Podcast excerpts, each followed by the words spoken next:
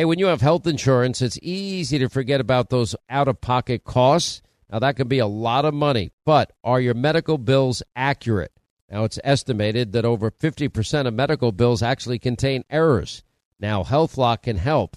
HealthLock technology securely connects with your insurance and flags any overbilling, wrong codes, or fraud. Now, you can even have HealthLock work on your behalf to get money back from select past bills. Now, to date, HealthLock has helped its members save over $130 million. Check them out online, healthlock.com. Go there today. Pure Talk, my sponsor and my wireless company, of now providing international roaming to over 50 countries. Now, as you plan your summer travel, make sure that your wireless company covers you at home and abroad. Now you can get unlimited talk and text, plenty of 5G data for just 20 bucks a month. That's less than half the price of Verizon, AT&T, and T-Mobile for the exact same service. Just go to puretalk.com slash Sean, S-E-A-N. Make the switch today. Save an additional 50% off your first month. That's puretalk.com slash Sean, S-E-A-N.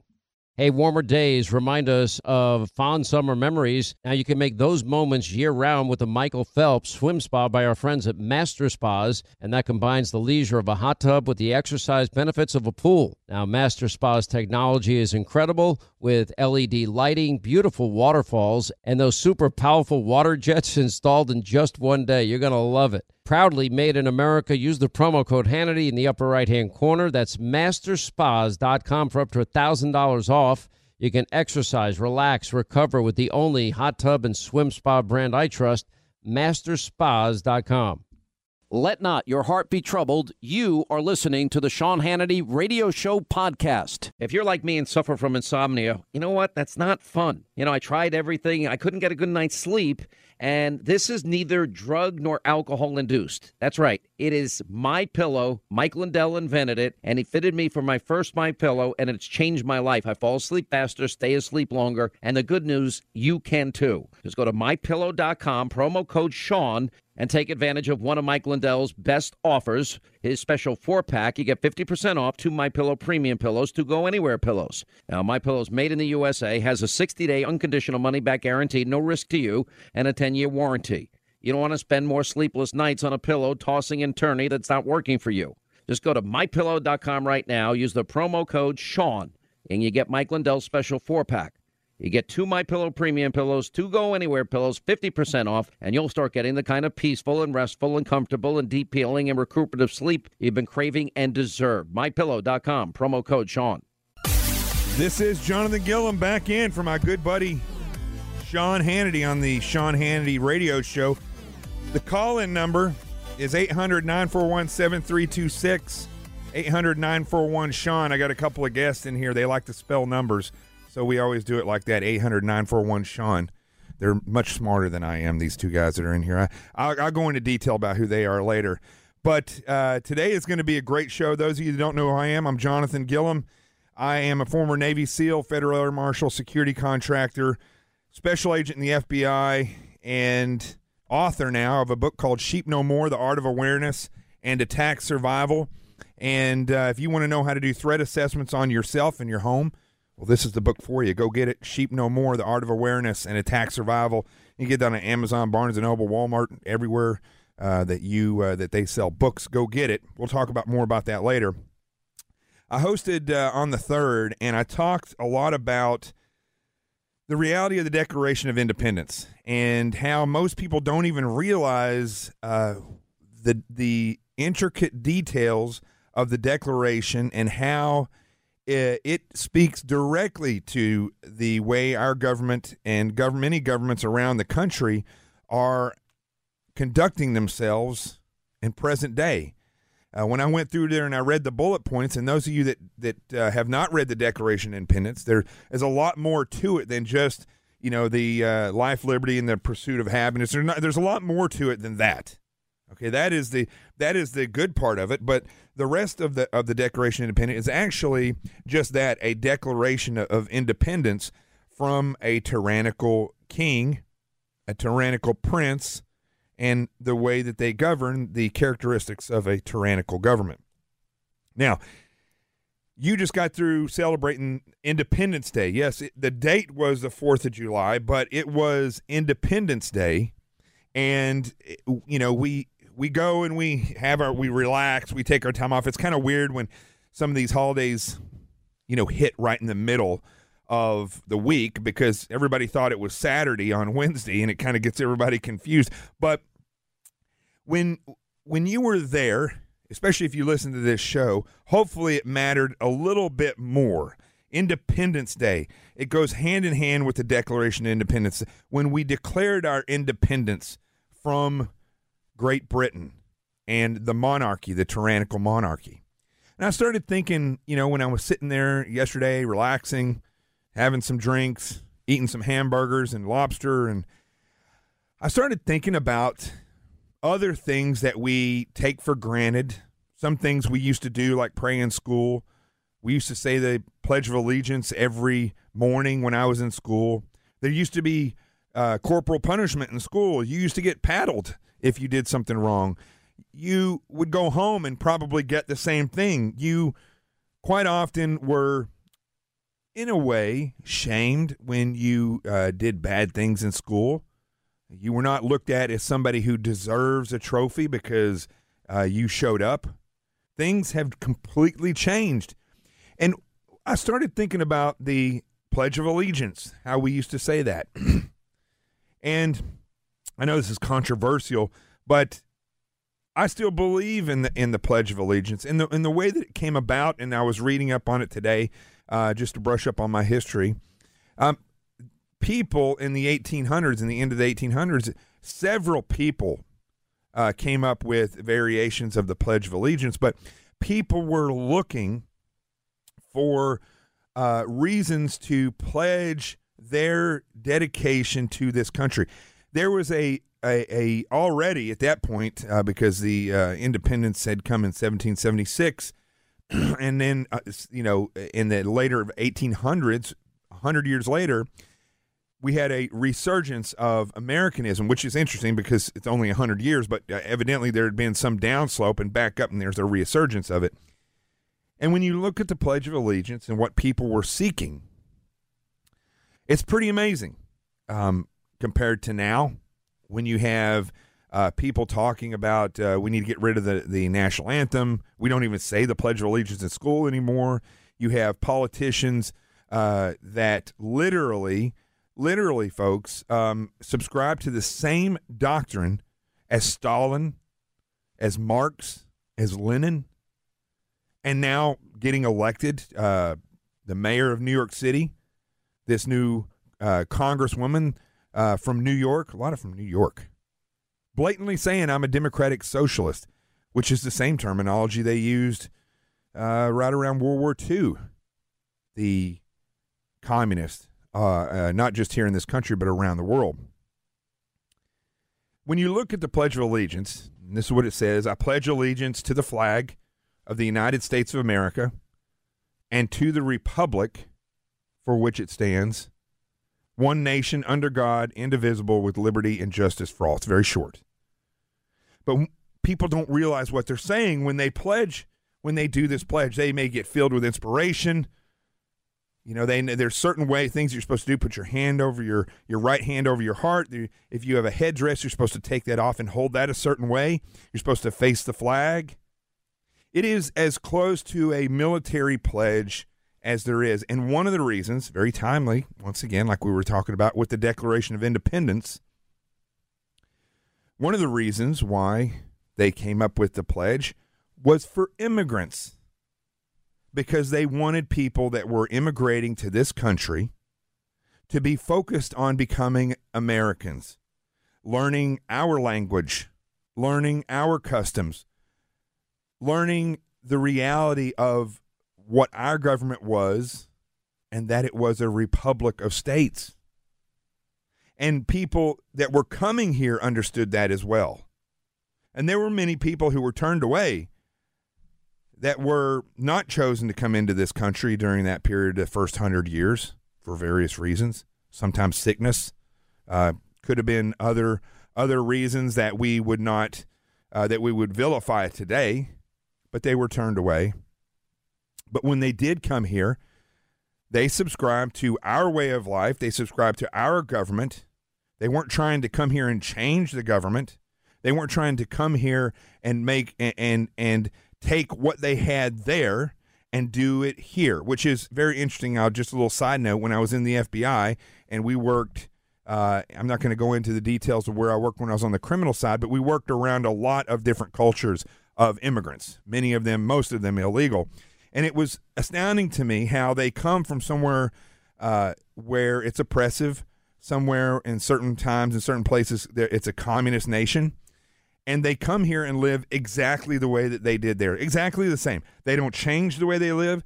They uh, their their lives are no different than the day they left the country that they came from, and every bit of their culture. They don't learn our language. They don't understand our laws. They don't understand what our government is all about. Yet they claim asylum when they come here, and then they live the exact same way. I always found that very interesting because when you look at, and, and this is one of the things that happens when you get away from something like the Pledge of Allegiance.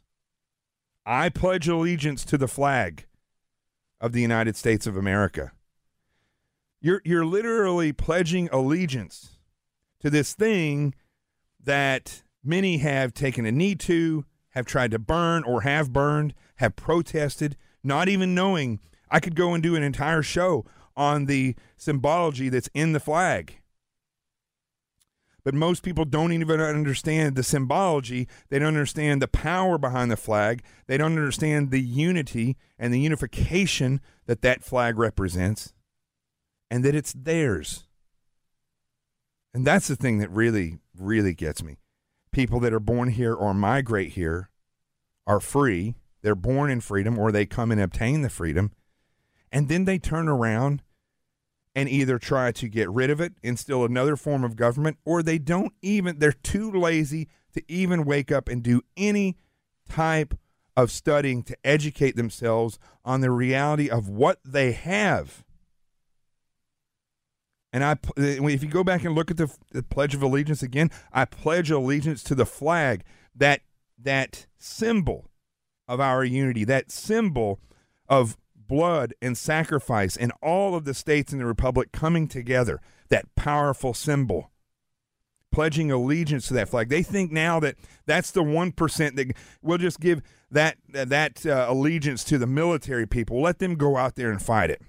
And whatever about the cops. We don't even care about the cops, but until we need them. That's the way these people think. But in the pledge in the beginning, it says, I pledge allegiance to the flag of the United States of America. Not to a socialist country, not to China, not to Russia, not to Honduras or any other place in Mexico or Central South America where people are constantly coming from saying that they are oppressed, saying that they uh, want asylum. When they come over from China, we want asylum, they come here.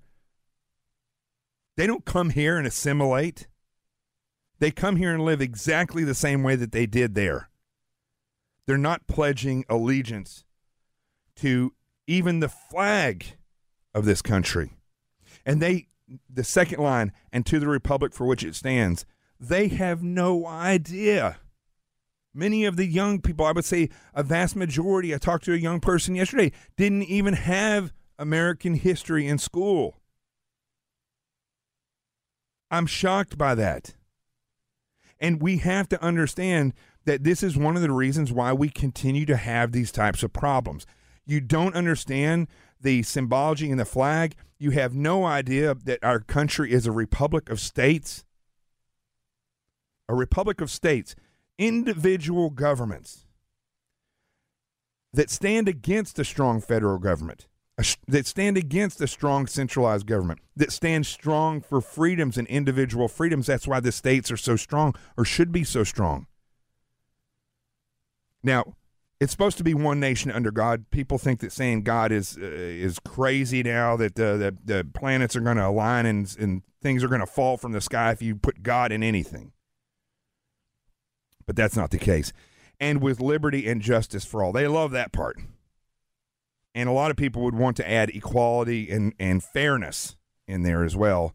If I had to add one word in there, it'd be liberty and justice and opportunity. Whoever wants to go grab it for all. But people don't want opportunity. They want fairness and equality. They want handouts. And why is that? Because they don't understand what they're born into or what they immigrate to. They want it to change for them. They don't want to come and figure out and understand and study that it's a melting pot that we have to assimilate. Now, we're going to go to break here in just a second. I'm going to come back and read a uh, a speech that I gave, and I started that uh, at the end of the show last week. And a lot of people wrote me on social media they want to hear me say the entire thing, so I'm going to read that when I come back. This is Jonathan Gilliam filling in for Sean Hannity, the Sean Hannity Radio Show. You can find me on Twitter at jgilliam underscore seal and on Facebook at Jonathan T. Gilliam. Go get my book, Sheep No More The Art of Awareness and Attack Survival. I will teach you how to do threat assessments on your own life. Go get it. We'll talk about it here in a little bit. We'll be right back. This is Jonathan Gilliam filling in for my good buddy Sean Hannity on the Sean Hannity Radio Show. Your resident Navy SEAL, that's United States Navy SEAL, not Thai Navy SEAL, man. They're all in the news, and our prayers are going out uh, to these uh, children and to the rescuers that are trying to free those kids stuck in these caves. It is. Whew, that is a mission that is going to be very difficult. They're finding out now, in case you don't know the the update. Not only do they have to concern themselves with the rising water, but now uh, the oxygen levels, which I found fascinating from a rescuer standpoint, as uh, they've had so many rescuers go in. This is like a six hour trek that they have depleted the oxygen levels uh, from 25 to 15 percent inside these caves, and now they're thinking they may have to get them out sooner than later because of the oxygen levels. Uh, so it is a very perilous thing. They're gonna uh, uh, they're gonna have to do what I hated to say, but they're gonna have to go for it at some point. And when you're doing a rescue, you don't want to just go for it. You want it to be planned and methodical. And I have a feeling the way all these things are starting to work their way out that uh, they're gonna have to start moving faster than than uh, slower. Listen, I just want to tell you real quick because we're going to go to another break. Um, calling numbers 800 941 Sean, 800 941 7326. You don't want to turn the channel. This is going to be a great show. Uh, we're going to have uh, Luke Rosiak coming on in just a little bit to talk about the I want uh, Imran Awan uh, and this scandal that nobody's really covering. He, he's going to break it down for us. My good buddy Jeff Hyde, he is one of the the, the band members of Eric Church uh, the country, the incredible country music singer. This whole band is filled with raw talent that you just can't imagine, and they're they're pretty funny guys too. Uh, he's going to come on. We're going to talk about his uh, Grammy, uh, or he's a Grammy nominated songwriter. We're going to talk about his uh, new album, Norman Rockwell World. Play some of the music for that, and I played some of it on the show on Tuesday. Peter Schweizer, who I am an amazing fan of this guy, I was stoked to know he's going to come on uh, to talk about his new book, Secret Empires How the American Political Class Hides Corruption and Enriches Family and Friends, and President uh, of the Government Accountability, or he is President of the government. I'm, I'm all over the place with this. I'll tell you more about Peter Schweizer in a minute. And then last but not least, Gregg Jarrett is coming back. I asked him to come back and talk about some of this stuff. And we're going to get back into this deep state. Come right back here in just a minute. I'm going to read this uh, speech that I wrote and talk a little bit more about the importance of assimilation and the reality of what's going on in this country. It's Jonathan Gilliam. Find me on Twitter, jgilliam underscore seal, and on Facebook at Jonathan T. Gilliam. And go get my book, Sheep No More. If you're a truck driver driving down the road, go get it. We'll be right back.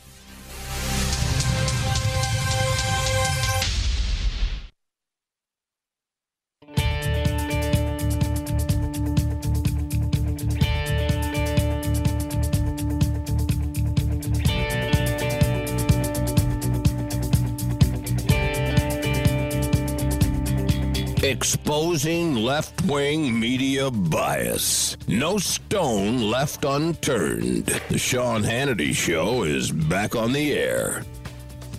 This is Jonathan Gilliam back in for my good buddy Sean Hannity on the Sean Hannity Radio Show. And I uh, just wanted to um, start out here. Well, we got a little bit of time.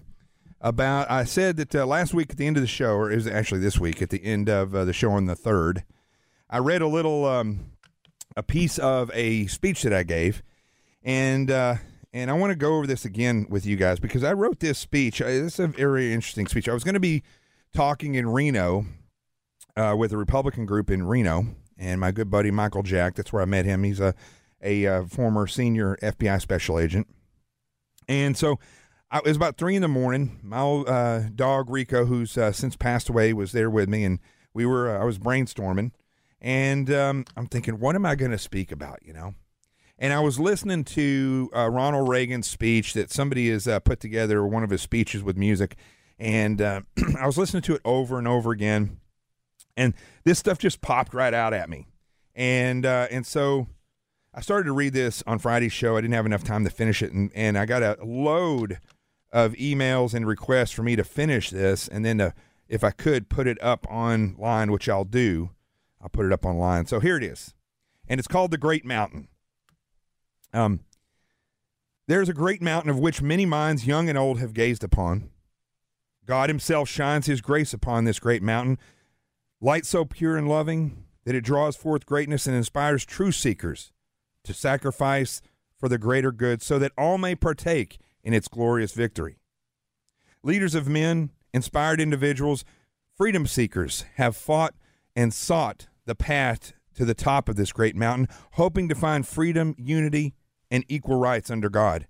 Anyone that has fought the good fight and striven to achieve the greater good has looked up and eventually realized that reaching the top of that great mountain is not unachievable, but it is a quest that can only be achieved through participation of the entire citizenry. Now, this is the truth about that mountain.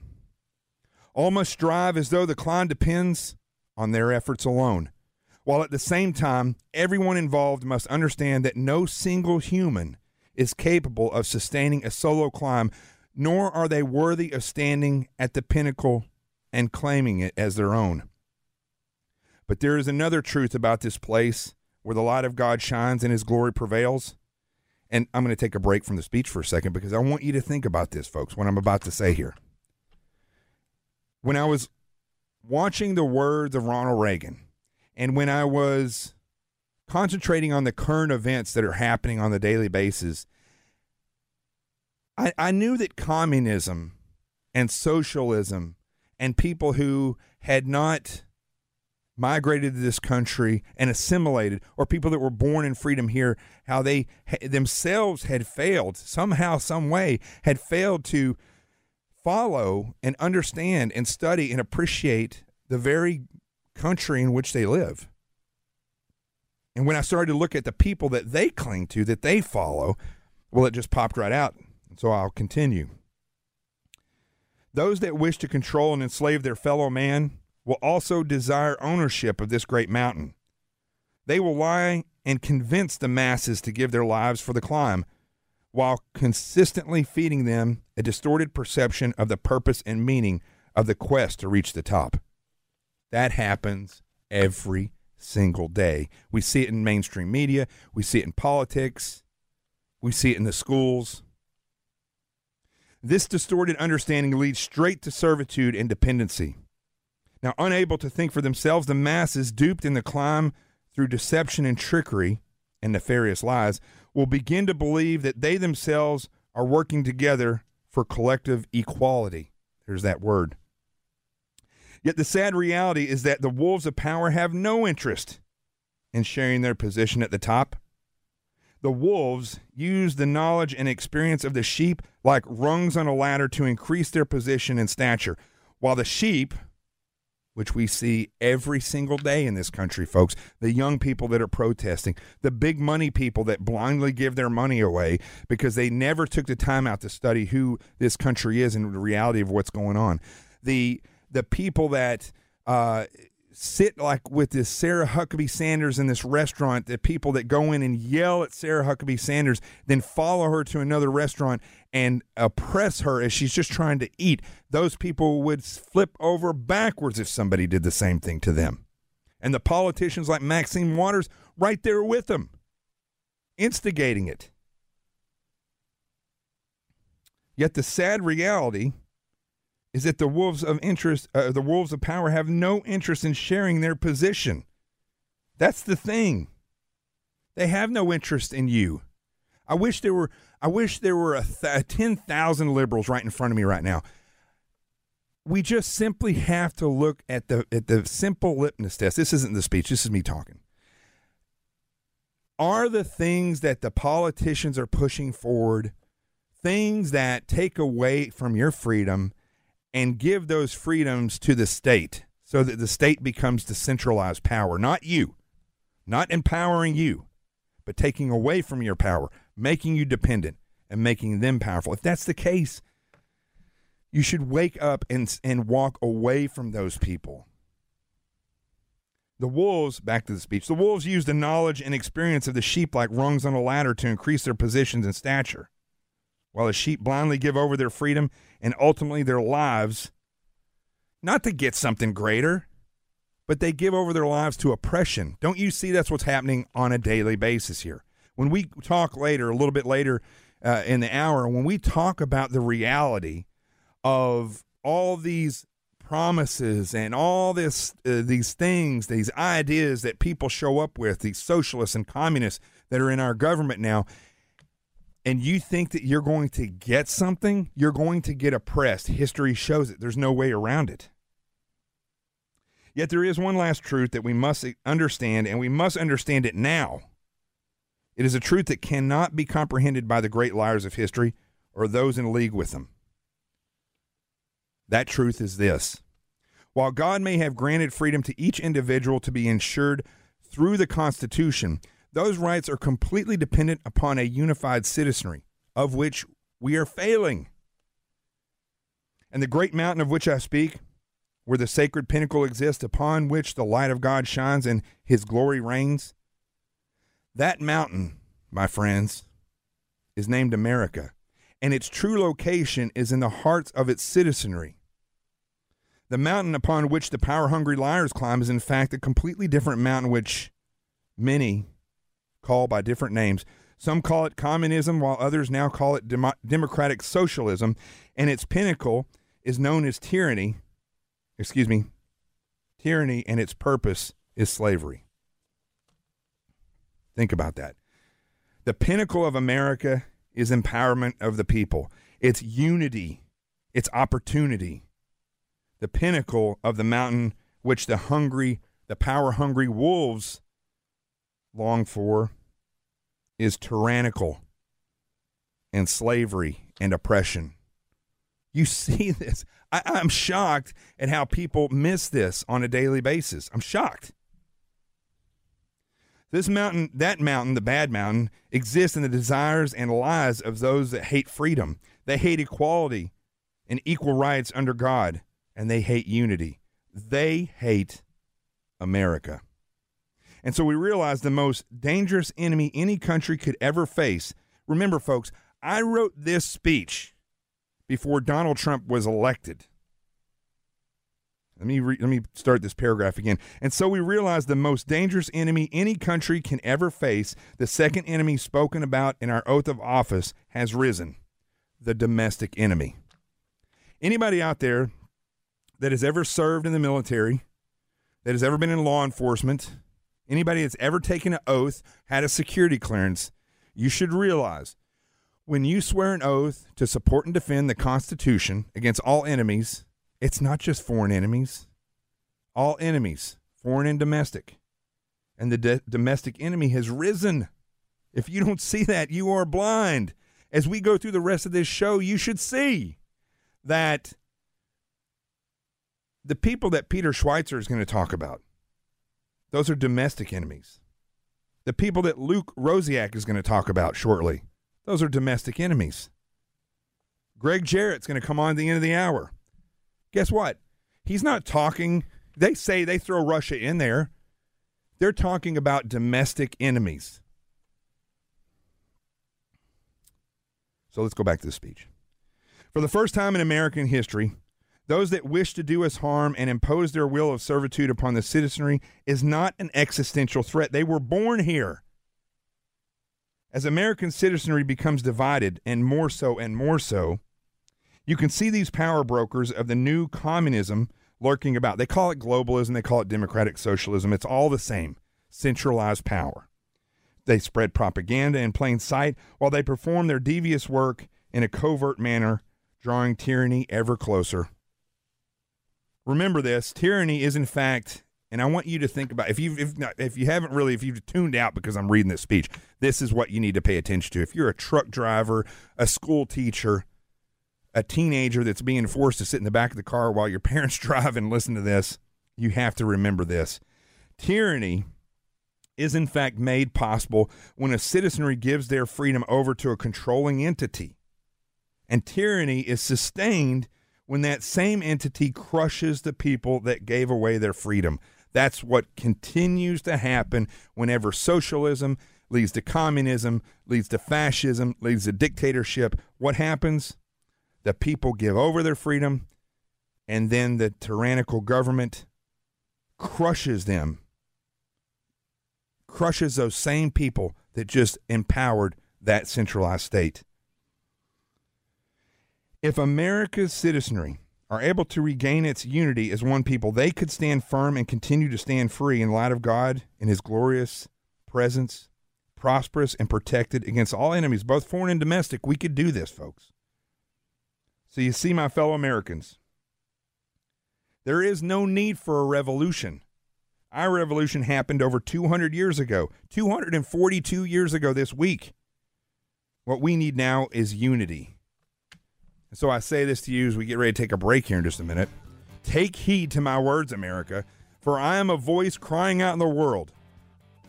Make your path straight for the Lord to travel, and only then will you find that great mountain. Only there will you find America.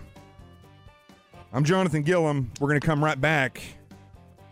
You can find me on Twitter, jgilliam underscore seal, and on Facebook at Jonathan T. Gilliam. You can call in 800 941 7326 and go get my book, folks. If you like the way I, I write, go get Sheep No More The Art of Awareness and Attack Survival. I will teach the truckers how to do a threat assessment, the parents, the kids, the teachers, the superintendents, the cops, the mayors, the president. You want to know how to do a threat assessment? That's what this does. It teaches you how to assess the threats in your life and how to defend against them. Sheep No More, The Art of Awareness and Attack Survival. Go get it. We'll be right back on the Sean Hannity Radio Show. Welcome back to the Sean Hannity Radio Show. This is Jonathan Gilliam filling in for my good buddy Sean Hannity, your resident Navy SEAL, FBI special agent, security contractor, author. I, I try to do it all, folks. You only got one life to live, so you might as well live it. Uh, I, I, tell you what, let's go to. I'm going to take a phone call re- real quick. Let's go to Kevin in Jamestown, Ohio. Go, go ahead, Kevin. Hey, uh, uh, you know, I really enjoyed your speech. Really did. That really hit, hit me to the heart, and I believed every word. And also, since you said you're a SEAL, I appreciate what what you did for the country. Because I have the utmost respect for all, every military member, and everyone should be that way for them. I believe that in my heart uh, every day. Thank you very much for all that, Kevin. I appreciate it. And uh, are you a truck driver by chance? No, I don't, but I do have family that is. Yeah, I didn't know if because you're driving out right now. I didn't know if you were a truck driver Uh, or not. We get a lot of truck no, drivers I'm- calling. I'm not, I'm not in front of my job. I got to go work here just a little bit. That's why I'm going to call in real fast. Well, I appreciate it. I appreciate it. And how was your Independence Day? It was good. Had some time with my mom, my dad, usually. It's uh, it's very interesting how people have just forgotten what Independence Day is all about. They don't even call it. They call it the Fourth of July. That's it. Yeah. Well, you know, that's the day we declared independence, and every day since I did play music, a musician, I play guitar. I play the I play the national anthem every day on this day. Awesome. Well, listen. Let me tell you something. Thank thank you for being a great American, and thank you for uh, remembering uh, all the people who have served, and for understanding what uh, the Independence Day was all about. And we're gonna have you're gonna like this at 4:30. Jeff Hyde's gonna come on. He's one of the the uh, the band members for Eric Church, and uh, he's gonna talk about his new uh, album Norman Rockwell World, and uh, and we're gonna play a little bit from it. So uh, stay tuned, James or Kevin. I'm sure I'm glad that you're you're listening. I appreciate it. I won't be able to hear it. Well, it'll you can get it on replay, buddy. All right. Well, I'm going to let you go. Thank you very much. And uh, everybody else is out there, I hope you stay tuned for the rest of the show. It is going to be an incredible show coming up here. I'm going to bring in some of these experts who've written books and uh, guiding all this stuff. And again, Jeff Hyde, uh, you can find him at jeffhydemusic.com or go on iTunes and get his album. And then when we talk about it, you can listen to it. It's Jonathan Gilliam filling in for my good buddy Sean Hannity on the Sean Hannity Radio Show. Go get my book, Sheep No More: The Art of Awareness and Attack Survival, and find me on Twitter at jgilliam underscore seal and on Facebook at Jonathan T Gilliam. We'll be right back. This is Jonathan Gilliam back in for my good buddy Sean Hannity. The Sean Hannity Radio Show. Hope you had a great Independence Day. And uh, those of you that had to go back to work today, well, I hope you're enjoying the show. It may be, it will be, not may, will. What am I going? It will be so good. You will want to sit in your car and listen to this if you are, uh, if you're pulling in uh, your house or or you're just getting ready to leave work. Um, you got a lot of stuff coming up here, and I I am shocked when I was just going over um, the amount of stuff that the uh, Imran uh, Imran Awan and the reality is I think his whole family was in on all this stuff. But listen, there's so much stuff that these people were involved with that it blows my mind that as of last week, they're only only Imran is going to be charged with bank fraud. I think is what it was, and the possibility there his his attorneys are going to move to just have uh, probation for him. Anyway, we bring, we're going to bring in uh, Luke Rosiak. Uh, he's investigative reporter for the Daily Caller, and uh, you know all the latest updates on this uh, scandal. And I, we know we use this word scandal a lot, Luke, um, but this is a scandal. And I think the scandal is not just what these people did, but the scandal is also it's another example of how nobody is going to pay a price. You there? Is he there? Yeah, that's that's exactly right. This is a uh, DOJ deep state cover up now, and it shows that uh, Democrats are unaccountable under the law. They can do whatever they want. So Imran today, after uh, over a year of delays, uh, was uh, basically he got a plea deal that gave him essentially full immunity in exchange for pleading guilty to a minor bank fraud charge. Uh, the DOJ gave in to all the defense requests, including probation, and they put a highly unusual paragraph in his plea deal saying he did nothing wrong in the House.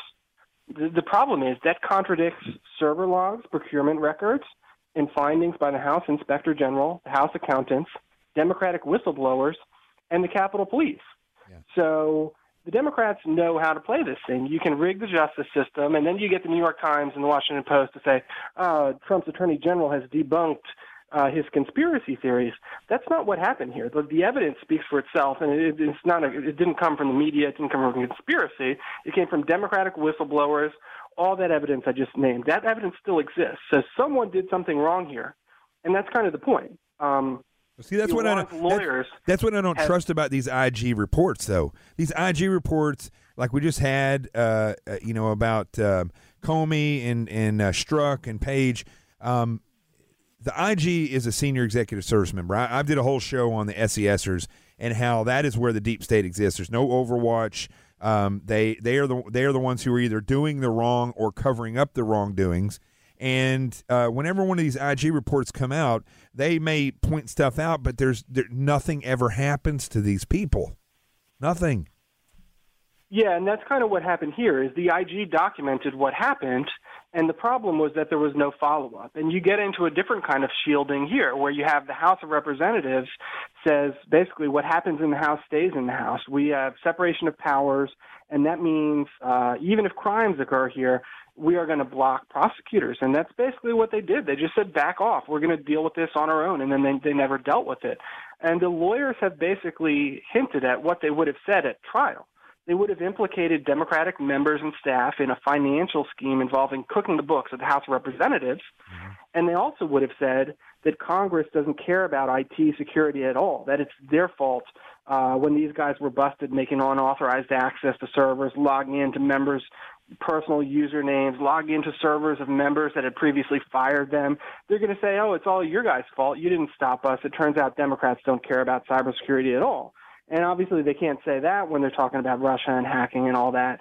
So uh, they basically said uh, it seems like they were going to turn this around on Democrats, and the Democrats said, forget it then, let's just let them walk. Uh, and to do that, you know, Paul Ryan, I'm not trying to let him off the hook. He's in charge of the House, and he didn't say anything about any of this. So yeah. this is a full-on deep state cover-up. But what happened in court this week is fully what we expected. The writing has been on the wall since the beginning. If if he hadn't, if this wasn't rigged from the beginning, this guy would have been arrested before the 2016 election when the IG found that he was making unauthorized access to servers, and that's what all the uh, his fellow IT guys told me from the beginning. They said we know something's up here because if we did what he's accused of doing, man, we would be in jail the same day. Yeah, you know, and also uh, I'm looking at you know this whole list of things that. Um, that he is connected with, or things that have happened. I want to know who who the FBI agents were that um, took his uh, his wife um, as she was fleeing the country uh, with uh, cardboard boxes of possessions. It says, I'm reading here, the FBI agent said in an affidavit,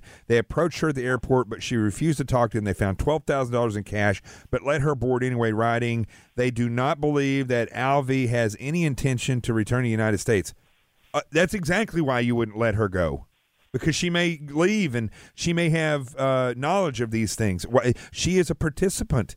And then the other thing was um, the connection to foreign entities. A former business partner of Imran's uh, father says the father handed over a USB uh, of da- uh, data to a Pakistani official, um, and that Imran claimed he uh, had the power to change uh, the U.S. president. Now, if that's the case, why wasn't that individual interviewed? None of them were interviewed. I mean, these yeah, things are just shocking. Exactly right.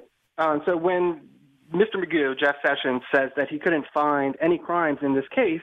It's just what you said. They apprehended this woman at the at the airport, and they found twelve thousand dollars of cash. When you have undeclared cash over ten thousand dollars, you can be arrested for that alone. They knew she wasn't coming back. They believed she wasn't coming back, and they let her go. I mean, that's the writing has been on the wall on this from the beginning.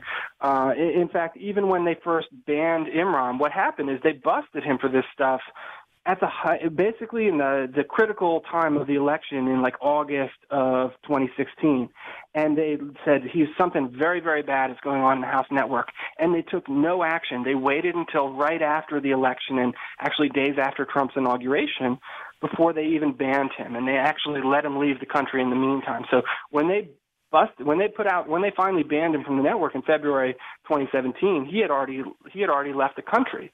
He wound up coming back in order to go into the building at midnight and leave Debbie Wasserman Schultz's laptop in a phone booth at midnight.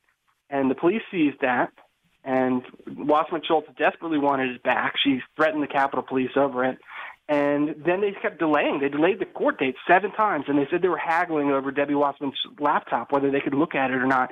And there's no indication that they ever did. So when they say they found nothing wrong, the the reason is obvious. It's just like with Hillary Clinton; they they didn't look.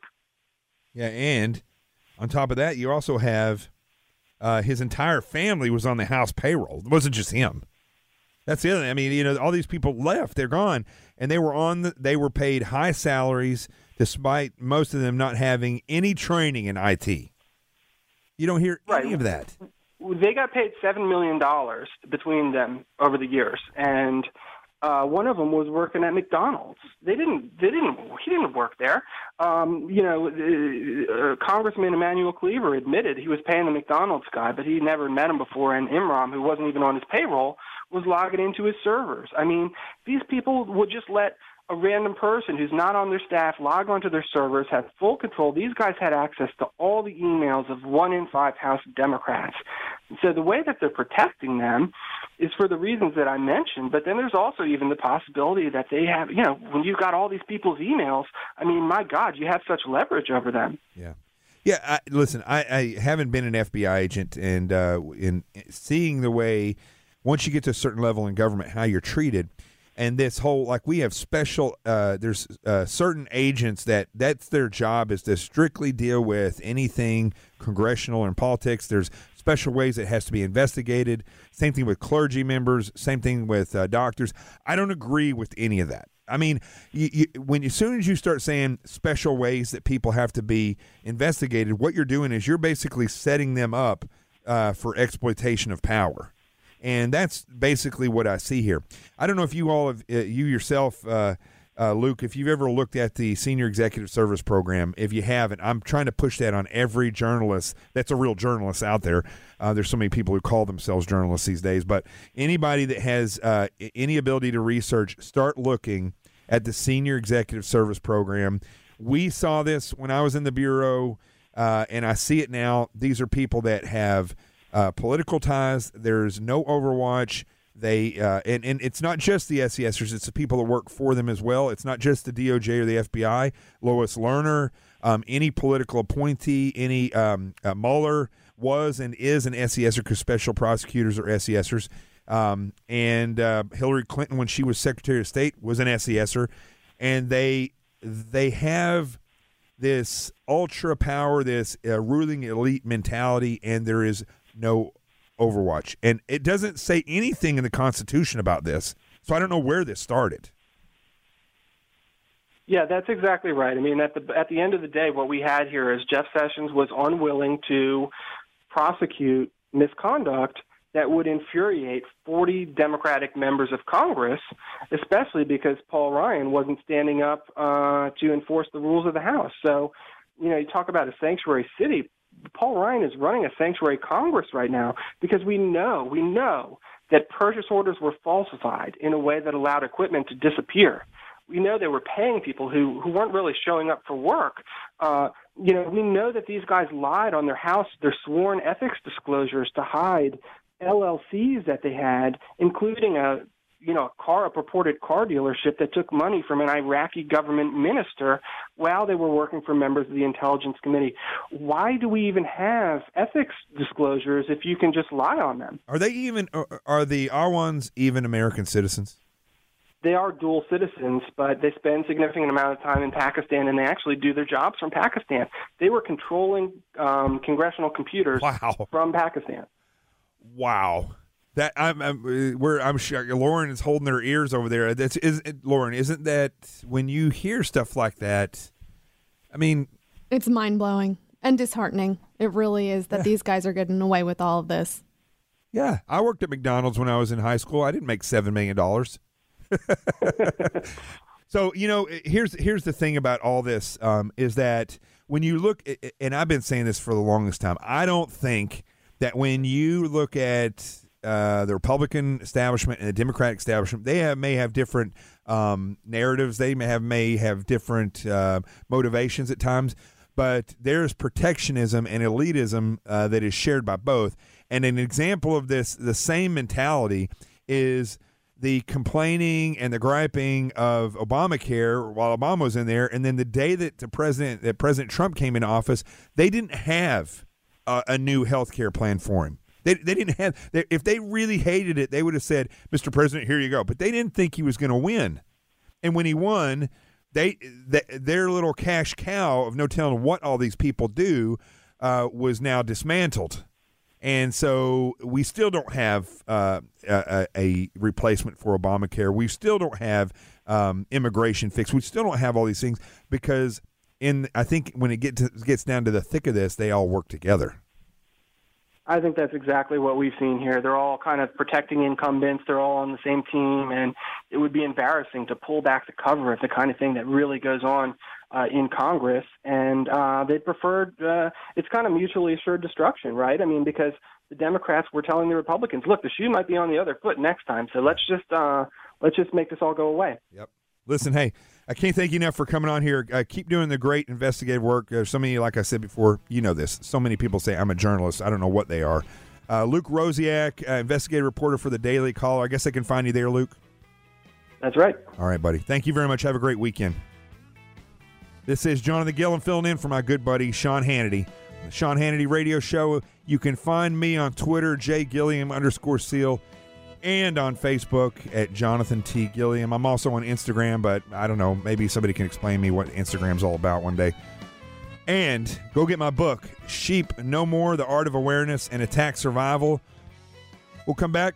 We're going to take a break. We'll come back. We got more to talk about. We'll be right back. This is Jonathan Gilliam back in for my good buddy Sean Hannity. Sean Hannity radio show. Literally, there are Martians clear across the universe listening to this. That's what Lauren told me. I believe everything Lauren and Linda says. So, listen, you know, that music that you're listening to right there, we've been talking about uh, all this stuff in politics. Um, I've been talking about the Pledge of Allegiance. I've been talking about uh, on the third when I hosted, I talked about the Declaration of Independence. You know, I just I, I've met uh, some of the um, the the people who work around Eric Church. I met Eric Church, his tour manager, uh, the band members. I it is unbelievable. They should do a study of how this whole group works because it's amazing of the teamwork and the camaraderie and the patriotism that exists within this this group in Nashville. It's unbelievable. And um, so one of this special group, Jeff Hyde, who you just heard there, uh, just released an album and it's called Norman Rockwell World. You can get that at jeffhydemusic.com and on iTunes. And I figured, you know, it, I might as well reach out to Jeff and bring him on the show. Uh, I think in between uh, playing music and being on tour, he's a male model, something like that. Jeff, isn't that right? You're a male model. uh, yeah, it's a tough, it's a tough business. when you look like I do. I well, I have a face for radio, you know. So, listen. Uh, I, me too. I figured I would have you on. I I told you the first time I met you. Um, by the way, the first time I, I met you and, and uh, Driver, I didn't even know you guys are so sincere and uh, you're you're not out there, you know, with your egos and stuff. But you, are an amazing musician. And uh, you well, told me you told you very much, man. You told me that you learned on the banjo. That's that was the first. Is that the first instrument you learned on? Yeah, uh, my dad always uh, kept a banjo under his bed, and, from the time I was a little kid, my grandparents would take us to see bluegrass music, and uh, so I was always a fan uh, from from an early age, and uh, found a man that lived just 20 miles from my hometown, and uh, in the Thrifty Nickel, it was this little trade newspaper, and uh, the Thrifty Nickel. That's just that's awesome. and uh, you know, just on a whim, I thought maybe I could find somebody to teach me some tricks of the trade on this instrument. And uh, there was a an ad in there that said banjo lessons. So that's how it all got started. So it, once you learn that, um, uh, you know, we talked a little bit about this uh, one day. You you had your your concept is that you wanted to be a musician. You were interested in music. Yeah, that's that was really all I was interested in, and uh, I think those uh, musicians that end up being successful, um, that's the case with with most of us. Is we we don't have a plan B, so we got to do what we can to make the plan A work out.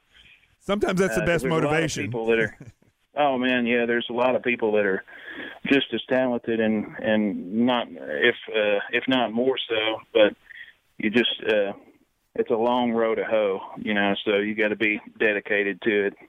So, who was your when you uh, started? Who were the big influencers for you? I know everybody always asks that question, musicians, but were there people that were just like, man, this is an influence? Well, early on, my uh, the Statler brothers were one of my biggest influences, uh, probably because of my dad uh, being a huge fan of theirs. But uh, I, I was just a huge fan of theirs, and uh, Tom T. Hall was another big influence. Mm-hmm. Uh, artists that wrote their own songs um, had a big big impact on me. Now you are a writer. You do uh, uh you do a lot of writing. Yes, sir. And uh, has that been something that you developed? Uh, were you a musician first and a writer second, or is that or those things come together at the same time? Well, uh, they they kind of go hand in hand. Uh, I, I remember as a little kid, I would make up my own lyrics to uh, popular songs that I just put my lyrics in there. And I did too, but we can't say kinda... we can't say any of those on the radio though. oh man, but uh, yeah, so it just kind of developed slowly. It's a it's a thing that you it's kind of like playing the banjo or any instrument or writing songs. You you never stop learning because there's always somebody out there better than you. Yeah I, when i wrote my book uh, sheep no more which i gave you a copy of uh, I, I realized after a while um, that your fingers you can actually think through your fingers after you after you get used to that and writing um, you you you can put passion into the words And I know that people who've never written may not understand that, but it, it takes a while. But after a while, you start to literally think as you're writing. Yeah, uh, you get to where you're not looking at your fingers, wondering how the heck they're doing that, uh, because when you do that, uh, something bad's going to happen. You're going to have a you're going to have a mess up, which I try not to do on stage. Right. That's the two the two main things I always try to do is uh, try not to hit any wrong notes, which is always a challenge, and then make sure your pants are zipped up before you walk on stage. that's the two. That's the two secrets to being in show business that I've picked up. That's it. That's the two secrets. All right. Well, that's that's good Yeah. to know. So, so what was now? I know. So, what was? Uh, see, that's another good thing about radio. My pants can be uh, completely unzipped, and nobody's going to know the difference. So, but I always try to focus. You know, I try to rise to a higher standard, so I always try to make sure that that's fixed. Right. So, well, it never hurts. so when you when you came up with this album first of all is this your first album you know i have a sister who's a singer she's had albums but is this your first album is this uh, is there something special about this album Well, this is the first one that I would tell anybody about. um, I, I've, had an earlier attempt years ago, but I was young and uh, and green, and you could tell. But uh, this album is just a, a collection of songs that I've written since I've been here, which has been about 15 years now, and. Um, uh, of course, it's it's hard to get songs recorded by artists. Uh, every now and then, you, if you're lucky, you you get one recorded, but you end up with a a lot of songs you're really proud of that are just kind of sitting there that don't have a uh, a life of their own right uh, outside the the publishing desk, and so that was kind of the goal of this was to um, put out a record that gave some of these songs uh, a broader a broader audience. You know, what song on there do you Yeah. think really stands out uh, or d- was the initial uh, push for this? Is there is there a particular song? Well, Norman Rockwell World is uh, a song I wrote with a couple of my friends, Clint Daniels and Michael Heaney, uh, about seven years ago, and it's just one that I've always been really proud of, and that was kind of the the song that we built the record around, and Why, oh, so tell me Yeah. real quick because I want to play a part of that. You said um, uh, first off when we were talking today about how the reality of the world is as opposed to when it was in in Norman Rockwell's paintings, and that was kind of some of the Yeah. motivation from this. yeah, it just seems to get crazier all the time. Yeah. and of course, I'm I'm sure they thought the same thing back then, but. Um, Why don't we play? Why don't we play a few minutes of that? Uh, go or a few seconds of it. Go ahead. yeah, thank you. Mama's cooking in the kitchen, supper tables giving thanks. Jeff Hyde. And Grandpa stands with pride as old glory is unfurled. They're on the front porch rocking in a Norman Rockwell world. You know, Jeff. One of the things about um, about Norman Rockwell was that everybody was always a whole family. You know, you didn't see two parents over there. You didn't see, uh, you know, it was like it was a real family picture. Right. Yeah, kind of back to back to a simpler time. Yeah. When I said two parents, what I meant was uh, two, two like you're, you're not having two Christmases. That's what I meant to say. But uh, Oh, definitely. yeah. Yeah. So um, when so uh, when you started writing this uh, and you uh, you started crafting this and you had these other songs, you started bringing them together. Um, we we've played last week. I played or earlier this week. I played fiction. I have to ask you, where did that song come from? Well, I tell you what. Before you say that, let's play just a few seconds of of fiction uh, that we came in with. Hold on one second. We'll see.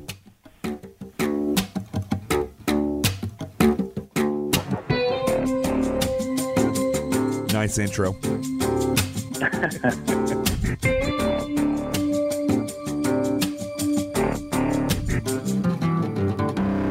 used to think of myself as a storyteller.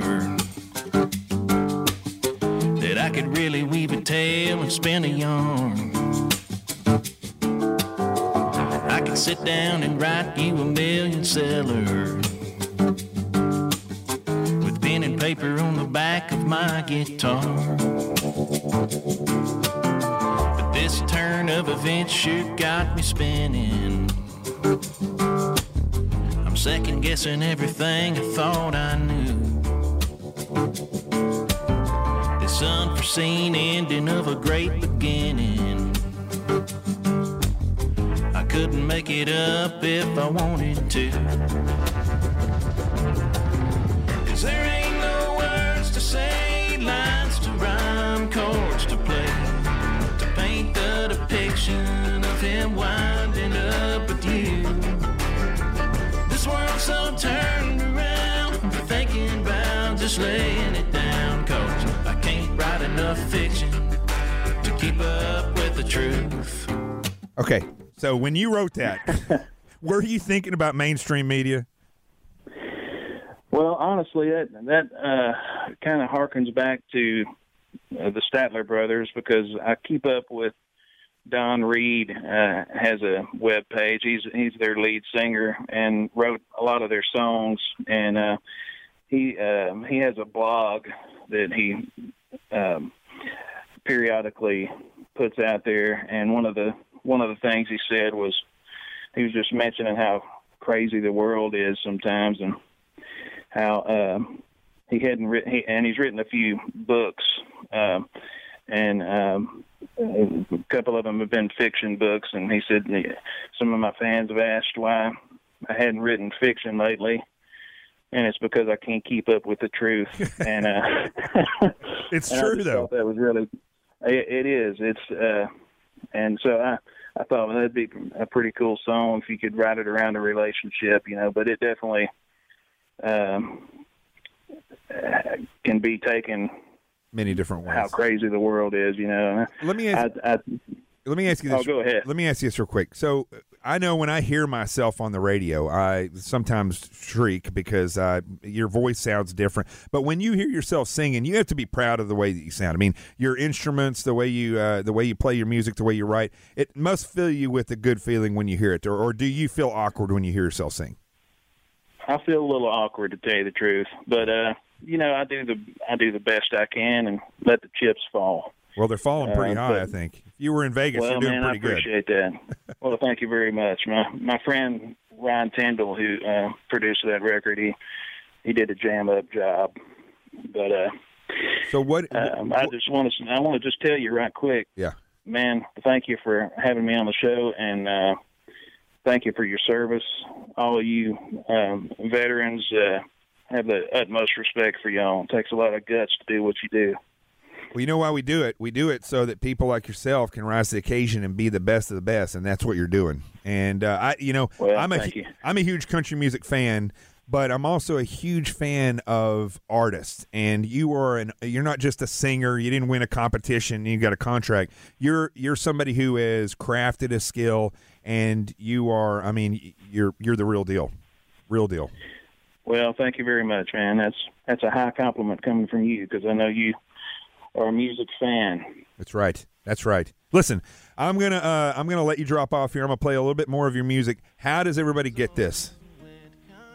Well, they can go to my web page, uh, which uh, my management team, which is my wife April, she told me, jeffhydemusic.com.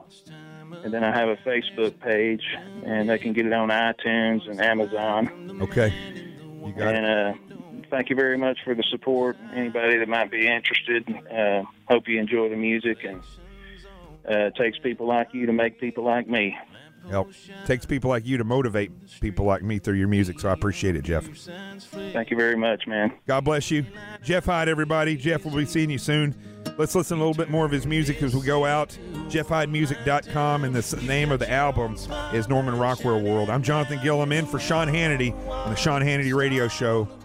We'll be right back. This city to a one-line town. A thousand headlights driving by those windows glowing a mile in the sky. It all fades to black when you're around. You turn this city to a one-line town. Breaking news. Breaking news straight from the source. Sean, Sean Hannity talks to the people involved in the top news stories. John Hannity.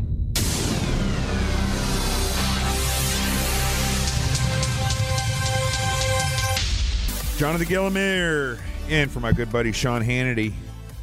And uh, man, now that we, you know, we started off talking about the reality of what people are missing with the Pledge of Allegiance and about the reality of who these people are, these communists, these socialists, the socialist Democrats, all of it's really communism, the globalists, all these people. I, you know, and then we have Jeff Hyde here again. I played his music. Uh, go to jeffhydemusic.com uh, and iTunes. Get his CD. You won't be mistaken uh, for that. You won't be sorry. It's a incredible. The whole CD is good. Um, but I wanted to get back to the music, or to the excuse me, to the to problem that we have now. Um, and I, when I talk to Lauren about setting up this show, she does it. She springs these things on me uh, every uh, so often. I've never said anything about, it, but one of the biggest, I'm the biggest fan of Peter Schweizer and uh, the Clinton cash and all these. I mean, it's unbelievable from an investigative standpoint. Having been an FBI agent, uh, when I listen to this and the way it's laid out is to perfection. And uh, he has a new book out now called Secret Empires How the American Political Class Hides Corruption and Enriches Family and Friends. He's also the president of the Government Accountability Institute, and uh, he's going to come on here right now and talk about, eh, which everybody knows that I am incensed about, is how these uh, these politically uh, quote unquote elite. I don't know what they're elite at except for criminal behavior, but how they get away with these sweetheart deals. These shady deals consistently. So, Peter, uh, thank you for being on. I can't uh, appreciate, uh, can't say thank you enough for all that you've done for this country and and telling people the reality of the truth. Well, thank you so much. It's an honor to be on with you, and, and I appreciate your your kind words. And uh, you've been fighting this fight as well for a long time, so I'm glad to be in the trenches with you. Well, you know, at the beginning of the show, I read this poem that I wrote, and uh, one of the things in that poem is where I talk about, for the first time uh, in in our 242 years, our enemy um, now, this enemy's been around for a while, but it has grown to the point where the biggest national security threat we have in this country and the biggest risk of tyranny is a domestic enemy. It's not foreign, it's here. Yeah, that's right. And, you know, look, the founding fathers were very uh, clued into the fact that you can have a political leadership, a domestic leadership, that doesn't really serve the interests of the people anymore. It starts serving its own interests. And certainly that can happen because maybe they, they embrace a foreign ideology, but a lot of times it happens because they start serving their own self interest. And that self interest can mean profiting from their office, it can mean, you know, taking actions that benefit themselves and their colleagues but are at the detriment of the country. Uh, this was a, a, major concern of the founding fathers, and they saw what had happened under the uh, monarchy in, in uh, Great Britain. They feared that it could happen in the United States, and one of the reasons that they set up the system of government we have the way they did is precisely because of this fear that they, they, they didn't distrust the American people as much as they distrusted the political class and the political leadership that could be formed. And so, you know, that's really the battle that we face today. Things have certainly changed since the founding of the country, but I think where our concerns need to be uh, placed and where our eyes need to be focused is in the same area, which is what is the polit- political leadership doing? Uh, what are they trying to accomplish? What are their motives? And if they're self enriching, how can we stop them and how can we hold them accountable? And I think that was a big reason that Donald Trump won in 2016. I mean, you know, immigration obviously a big issue, a whole whole host of other issues, but I really believe that anger at the political class at Washington D.C. was a major impetus for Trump's election in November of 2016.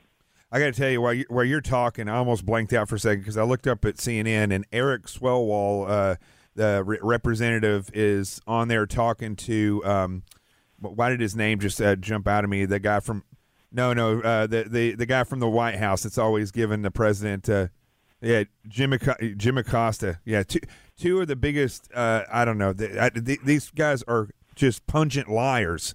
Um, but anyway, getting and they go right back into what you're talking about. But here's the thing I want to ask you about.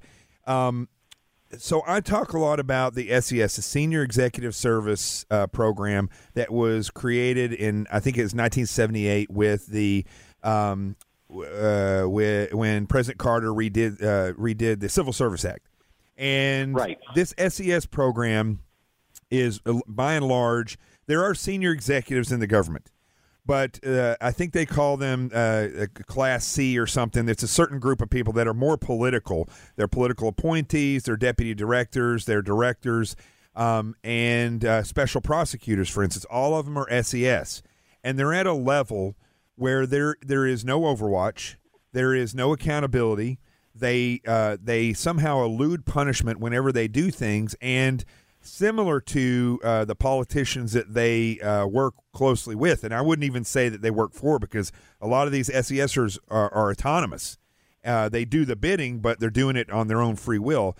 They they they just do not and are not held to our laws. They don't even consider them. And so, how I guess the question is, Peter, where did this start? How long ago can we trace this back? Is this something that goes back to the political parties uh, when they were created? Does this go back to uh, one of the, the downfalls of the founding fathers? That, that they were elitists themselves. They were they were highly educated individuals. Did it come from there, or is this something that is more recent with the flow of socialism and Marxism and a resurgence of that? Well, I think that's a great question. Uh, I think it's a more recent phenomenon. You know, the the, the, the early problem, the, the first 100 to 125 years of American political history, the concern was always about government employees and the fact that um, you had patronage and you had um, people that were, you know, running the post office or running these other government agencies that were just, you know, they might be the cousin or the nephew of the mayor or of a senator or, or of a governor. And so they came up with the idea of the civil service, uh, that we need to have sort of a professional class of people in government that are working. Okay, that kind of makes sense. We don't want cronyism dominating our political system. But the problem when they created the civil service system and then the SES, the Senior Executive Service that you talked about in 1978, is you now created a class of people that were isolated, not just from the crony impulses that, you know, they happen to be related to somebody in power and they were doing favors. They now became, in a sense, insulated also from the American people. And the attitudes have really changed. There was a, a, a book released a couple of years ago by um, two scholars from Johns Hopkins University. Um, and what they found, they did a survey of senior unelected officials. These are SES officials and other people in the bureaucracy. And what they found was stunning when they asked them a series of very basic questions. One of the question was if the American people want a certain policy enacted, but you are personally opposed to it, will you carry out the policy or will you seek to undermine it? And actually, a majority of CS of SES people said they would work to undermine it. Think about that for Wow. a second. They're they're they're saying we will not go with the popular will. That's a problem, and and there's a difference, I think, between the elitism, elitism of the founding fathers, which was based on the fact that they were highly educated, highly informed, but they recognized that concentrated power is a bad thing. The problem with progressives who are elite is they believe concentrated power is necessary for them to accomplish their agenda. So it leads to the abuse of power. So it's a recent phenomenon. This this is a recent phenomenon, and the deep state, which has been discussed, uh, you know, here of late the last couple of years, uh, is really a reflection of an idea that goes back 30 years ago from the Reagan administration, where there was same discussions of Ronald Reagan was elected to carry out certain policies, uh, and the State Department, for example, bureaucrats would try to work to undermine it. They disagreed with what Reagan was elected to do, and they tried to take matters into their own hands. So it's a major problem, and I think it's probably the biggest fight that Donald Trump is going to have as president is the battle against the deep state. Yeah, and I think the way we're laying it out shows people the reality of what the deep state is. I think a lot of people thought it was um, it was politicians and their and their uh, political appointees and their maneuvering, and that's it. But this goes to down to the point of people that uh, literally run the agencies, and as we've seen with the with the Russian scandal, literally can not only create a uh, an entrapment style investigation, they created all the evidence And I and I and it's crazy how people just don't see it. Yeah, no, it is, and and and you know, if you go through the, the you know the Peter Strzok emails, and I know Sean has done this on his show, his radio show, and on his Fox show, and other people have. But I really would encourage people in the audience to go through and look at these uh, raw text messages um, between people, because what you find is a couple of things. You find, first of all, that this class of people in the FBI, certainly not everybody in the FBI, but the, the, the certain cast of characters we're talking about, they were, first of all, carrying out and seeking out their own interests. They were saying, we don't like Donald Trump. We don't like what he represents. He basically needs to be stopped. Number two, they wrap themselves in the mantle of the country. So here they are. They're not involved in a campaign. They're not doing things publicly. They're doing things hidden, but they are convincing themselves that they are engaging in this corrupting activity for the benefit of the country. And that's always a terrible sign when you when you carry out those sorts of acts and you wrap yourself in the mantle that we're doing this for the good. Uh, that's when it's scary. And then the third component is deception when you have to deceive other colleagues, when you have to deceive the U.S. Congress, when you have to have to deceive other government agencies of what you're actually doing, that's a sure sign that what you're up to is no good. Uh, and this is how the deep state operates. And this is why the sunlight that has come out from these congressional investigations Congress has responsibility for oversight. They are exercising that oversight, and the fact that the Department of Justice and FBI is trying to avoid oversight should tell you something because this is Congress doing its job. So, in your in your opinion, all this stuff that you've done, this information you've collected, uh, these things that you have, you know, a lot of people have seen it, they've suspected it, but you literally put the uh, points together. Are these people? Do they want to overthrow the republic? In other words, do they want to um, get rid of the way our government is laid out by the founding fathers and uh, men who were elite in their in their knowledge, but also people who, I mean, got on a ship and came across an ocean to found another country, right? So those, I agree with what you said about them. But do these modern day uh, political elites, these SESers, are they, and am I wrong in saying that they appear to be people that are communists in their mindset where they want to centralize uh, the power, they want to uh, degrade the freedoms by making people dependent, and ultimately change the structure of our government and the Constitution? Is it fair to say that about these people?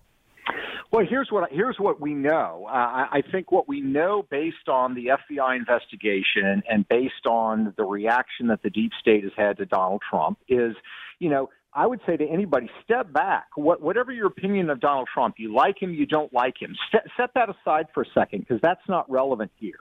It's very clear that the deep state only wants certain types of people with certain views to be president because that's really what this is about, right? It's about Donald Trump represented a certain set of ideas, uh, you know, about free trade, about the deep state, about uh, the way American foreign policy was being uh, conducted, and, and we can have a debate about those things. But there's simply no question, I think, when you look at the paper trail of the FBI texts and a lot of the other things that have come up in, in uh, the course of this investigation, is they essentially want to uh, have the ultimate vote. They want to select who can and can't be president. And when a major American political party, in this case the Republican Party, uh, elects Donald Trump as their nominee, they don't like it.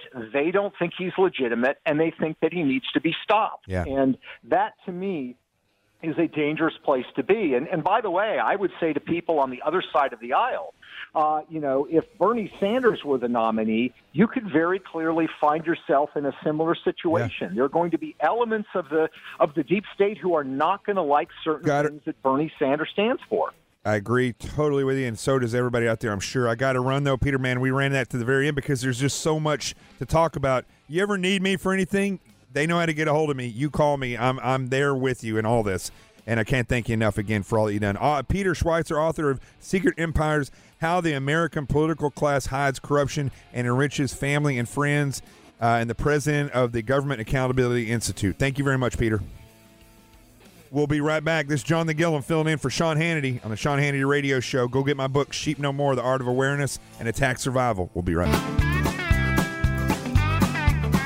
This is Jonathan Gilliam filling in for my good buddy Sean Hannity, on the Sean Hannity Radio Show. Man, shows like this go by so fast. It's unbelievable. And the amount of information that we've covered, we're going to get to more with Gregg Jarrett when we come back in just a minute to talk more about this deep state. I know we talk about it a lot, but I hope that you're seeing the reality of what these individuals that have dug into this are actually seeing and what they're bringing to you. Go get my book, Sheep No More The Art of Awareness and Attack Survival. You can get that on Amazon. I keep talking about this. If you're a truck driver, uh, it'll help you uh, determine the most likely places where an attack can happen because I teach you how to think like an attacker and to do the threat assessment. Same thing if you're a parent or if you're a teacher or if a superintendent or if you own a company or hey, if you're the president of the United States, you need it as well. I'll get you one if you want one, Mr. President. Jonathan Gilliam. Find me on Twitter, J Gilliam underscore seal, and on Facebook at Jonathan T. Gilliam. We'll be right back. This is Jonathan Gilliam filling in for Sean Hannity with this amazing team that is on top of everything here at the uh, the show. And I got to tell you, uh, my next guest, I had him on uh, on Tuesday. I asked Gregg Jarrett if he would come back, and he said yes. And you know him. You're, you know, even if I didn't announce it was Gregg Jarrett, as soon as he starts talking, that voice, you're going to know it. He's a Fox News analyst and author of the upcoming release, The Russian Hoax the illicit scheme to clear Hillary Clinton and frame Donald Trump, and that's available for pre-sale at Amazon and Barnes and Noble. Um, and uh, here it's doing amazingly well, Greg. Uh, and people, you know, that just shows how hungry they are for this information. Yeah, I, you know, I think it is a a great explanation of how high government officials abuse their position of power to subvert our system of justice and and undermine the democratic process. So, you know, I, I was, just got back from Florida. I was down there. A lot of people came up, said, I got to read this book because I, while I'm not familiar with all the details, they said, we expect that you're going to fill in those details for us. And I think I've really tried to do that. Well, now, uh, you know, you just used a word a second ago called uh, that subvert.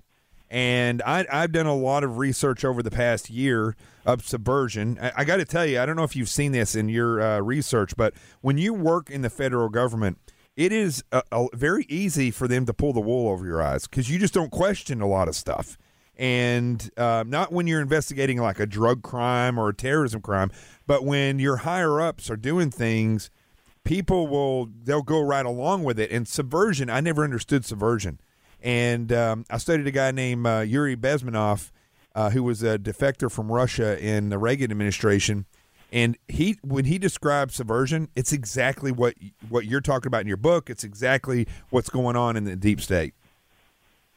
Yeah, and you know when you're armed with almost unlimited power as a, you know, as the FBI and uh, you know federal U.S. attorneys and others, the Department of Justice, almost unanswerable to, to no one. You know, you have the ability to, for example, in the case of Hillary Clinton, to absolve her if you want, even though she flagrantly violated felony statutes. And then these same people uh, at the DOJ and FBI weaponized other laws and regulations to investigate Trump without any legal justification. They were trying to destroy him. And, and the tragedy of this is that they compromised essential principles and they damaged the nation's trust. There was never any plausible evidence that Trump or his campaign collaborated with Russia to win the presidency, and the FBI had no legal basis to launch the investigation. They invented facts, they exaggerated others, they perverted laws and ignored statutes, and essentially, Jonathan, the law enforcers became the lawbreakers. Now, you know, I, I'm reading an article today that says Mueller hires more prosecutors as Russia probe moves forward. So at this point in time, and this just blows my mind, Uh, he currently uh, has 17 federal prosecutors. 17. I mean, when I was in the FBI, you know, you give you give us a, a you know two agents or an agent and a, detec- and a detective, they can go out and do the majority of this stuff. I, I, you, you're an attorney, right? You're an attorney, right? Yes. So when we say that attorneys are investigating, how much are they actually doing in investigating, or are they just guiding this where they see see that they can get a prosecution? Well, what I've seen is that that Mueller is increasingly using U.S. attorneys in offices like New York, uh, Alexandria, Virginia, Pittsburgh, and elsewhere, uh, as well as attorneys at the Department of Justice to do a lot of work for him. Now, I mean, there's there's a couple of ways you can look at it. You can say that he's escalating it. On the other hand, he may actually be making moves to uh, step away uh, and de-escalate because he, he he may well realize by now that there's no evidence of collusion. Obstruction of justice is legally absurd, and yet he's filed some cases and he can't handle the paperwork. So he's increasingly relying on DOJ and U.S. attorneys to handle the paperwork. I'll give you an example: the Russian trolls case, uh, where you know he filed uh, an indictment against uh, various Russians and other companies, claiming that they were attempting to sow discord in the 2016 election. He never thought that some of those defendants would actually contest uh, his indictment, and uh, and lo and behold, they did. And I mean, it's easy to file an indictment. It's hard to prosecute a case. So it looks to me like he is now looking to other lawyers outside his office to handle uh, these cases going forward. So when I, you know, I, I, I giggle a little bit because I, I can't take this serious. I, I just cannot take um, the, the seven million, seven point seven million dollars that have been spent uh, as of May 2017. Uh, the fact that this information, a lot of it, if you just look at it, has been completely crafted, is has been used to get FISAs. I mean, Greg, uh, are we at a point here where there's going to be a breaking point in the American people, or somewhere in the justice system, they say enough is enough, or is is this now uh, the norm? You think? I think we've already reached the breaking point. If you look at uh, at some of the polling data, uh, it indicates uh, that the numbers in support of Mueller are going down. The numbers against him are going up. For you know, one poll in particular, uh, a majority, substantial majority of Americans now feel that the Mueller probe is politically motivated, mm-hmm. and it surely is. And you mentioned the more than seven million spent a lot more was spent, up to 10 million so far, by the Department of Justice and their lawyers, who have been, as I mentioned earlier, assisting Mueller. Uh, you know, before this thing is is all said and done, I mean, you're going to have a bill of 40, 50 million dollars racked up uh, by Mueller, and and what is essentially a fabricated case trying to frame Donald Trump for crimes he didn't commit. And you look at all the indictments so far, none of them have anything to do mm-hmm. with Trump or Trump Russia collusion. None of them. Several of them are just process crimes. In Paul Manafort's case, these are, it's a tax fraud case dating back more than a decade that well predates his brief tenure as campaign manager on the Trump campaign. So none of this has anything to do which with Mueller's assignment when he was originally hired, which is investigate links between the Trump campaign yeah. and Russians. And so far, not a single indictment on that basis. And and let's let's not miss the point that that 40 million dollars that you're talking about, it's not we're not talking about technology. We're not talking about they came up with some whiz bang investigative tool. We're talking about paying for these attorneys. Right and investigators. I mean, you've got, for example, he hired uh, originally uh, Lisa Page and Peter Strzok. Hmm. Uh, you know, the the now infamous uh, former FBI uh, people who were kicked off the case when it was determined uh, that they had this conspicuous and disgusting anti-Trump bias and pro-Hillary bias. Uh, and you know, so there are a whole host of investigators. A lot of them uh, borrowed from the FBI, in addition to the 17 uh, prosecutors on Mueller's team. So, I mean, it's a huge operation. What have they come up with so far? Nothing. Nothing. Listen, Greg, I got to let you go. I can't thank you enough for coming back on. Uh, you helped me out a lot in these past couple days, um, and I look forward to reading your book and also uh, what comes from from this stuff. I'm just, I think we're at a precipice. I'm eager to see exactly where this is going. Well, my pleasure, Jonathan. Anytime, and and you know the book comes out in a couple of weeks, so I'm going to get you a copy. Hope you'll read it and we'll talk about it some more. You got it, and I got you a copy of mine, Sheep No More: The Art of Awareness and Attack Survival. But this is your uh, plug for your book. Uh, Gregg Jarrett, Fox News analyst, we all know him, author of the upcoming release, The Russian Hoax, The Illicit Scheme to Clear Hillary Clinton and Frame Donald Trump. It's available on Amazon and Barnes & Noble for pre-order. Go get it. Gregg, thank you very much and have a great weekend. Thanks, Jonathan. You got it, buddy. This is Jonathan Gilliam filling in for my good buddy Sean Hannity, the Sean Hannity radio show. We're almost done with the show, but don't tune out yet because I've got another little bit of a poem that I wrote for you guys. I want to finish up with this. This, you know, listen, this has been my week. You guys all go on vacation. I stayed here. I covered the radio show, and it's my opportunity to share with you all the things that and the way that I see the country to share with you the things that I've done that have molded this uh, this viewpoint of what's happening in this country that other people just don't have because they've not worked inside the government. Let me just say this real quick. I, I want to read just a little bit of this poem for you. It's called The Perils of Freedom. I wrote this as well for another speech that I was given. But I want you to imagine, if you would, that the founding fathers, I'm not going to read it verbatim, but I want you to imagine that the founding fathers are standing in a room around you right now. And they're looking down at you. How do you think that their faces would be? It'd probably be pretty angry.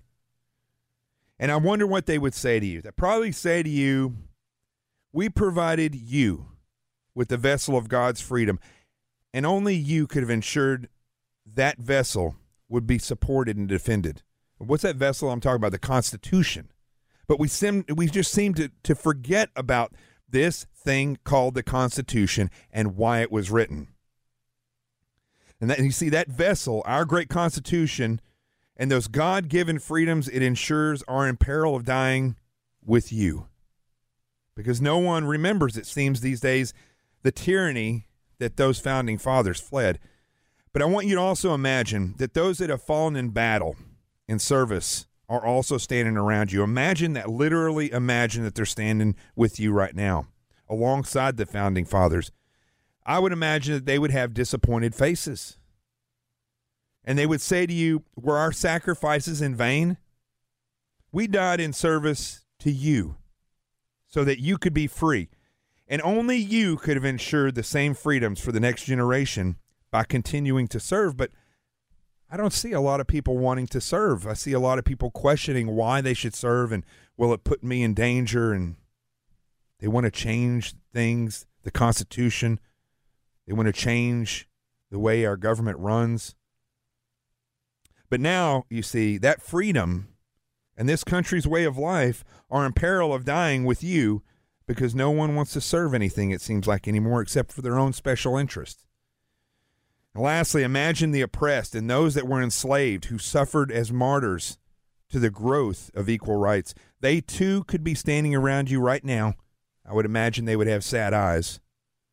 And they'd be saying, We sacrificed our bodies and lives to ensure equal freedoms for you, and only you could have sustained our legacy. But now our legacy and those freedoms are in peril of dying with you. So I'm going to ask you this on Friday, after Independence Day, after the holiday is gone. Consider this our nation's flag, O glory. As she stands when you walk by a federal building or you may have one in front of your house. Her powerful appearance representing exceptionalism of our citizenry and the strength of our Constitution. Her stripes representing the blood of sacrifice, and her stars, they display the unity of the individual states in our republic. When you see American flag, you see strength. You see silent professionalism. And without a word, that flag asks you, who will you stand for? Will you stand with me? Will you defend me? Will you live and die for me? Well, I know if I died today, I know that my legacy would be that I gave it my best shot. I wasn't the best at uh, in the SEAL teams. I held my own. I wasn't the greatest investigator, but I gave it my best shot. I failed more times than most people will ever try, but I continued to try and I continue to succeed. And that's all I ask of you, having served and bled in training and served with men that died in battle. Don't take your citizenry light. Don't take your freedoms for granted and stand together and come back together as American citizenry. You are the elite out of the entire world. I'm Jonathan Gilliam, former Navy SEAL, Federal Air Marshal, security contractor, FBI special agent. Go get my book, Sheep No More The Art of Awareness and Attack Survival. And find me on Twitter at jgilliam underscore SEAL and on Facebook at Jonathan T. Gilliam. I love you, America. I'll see you next time.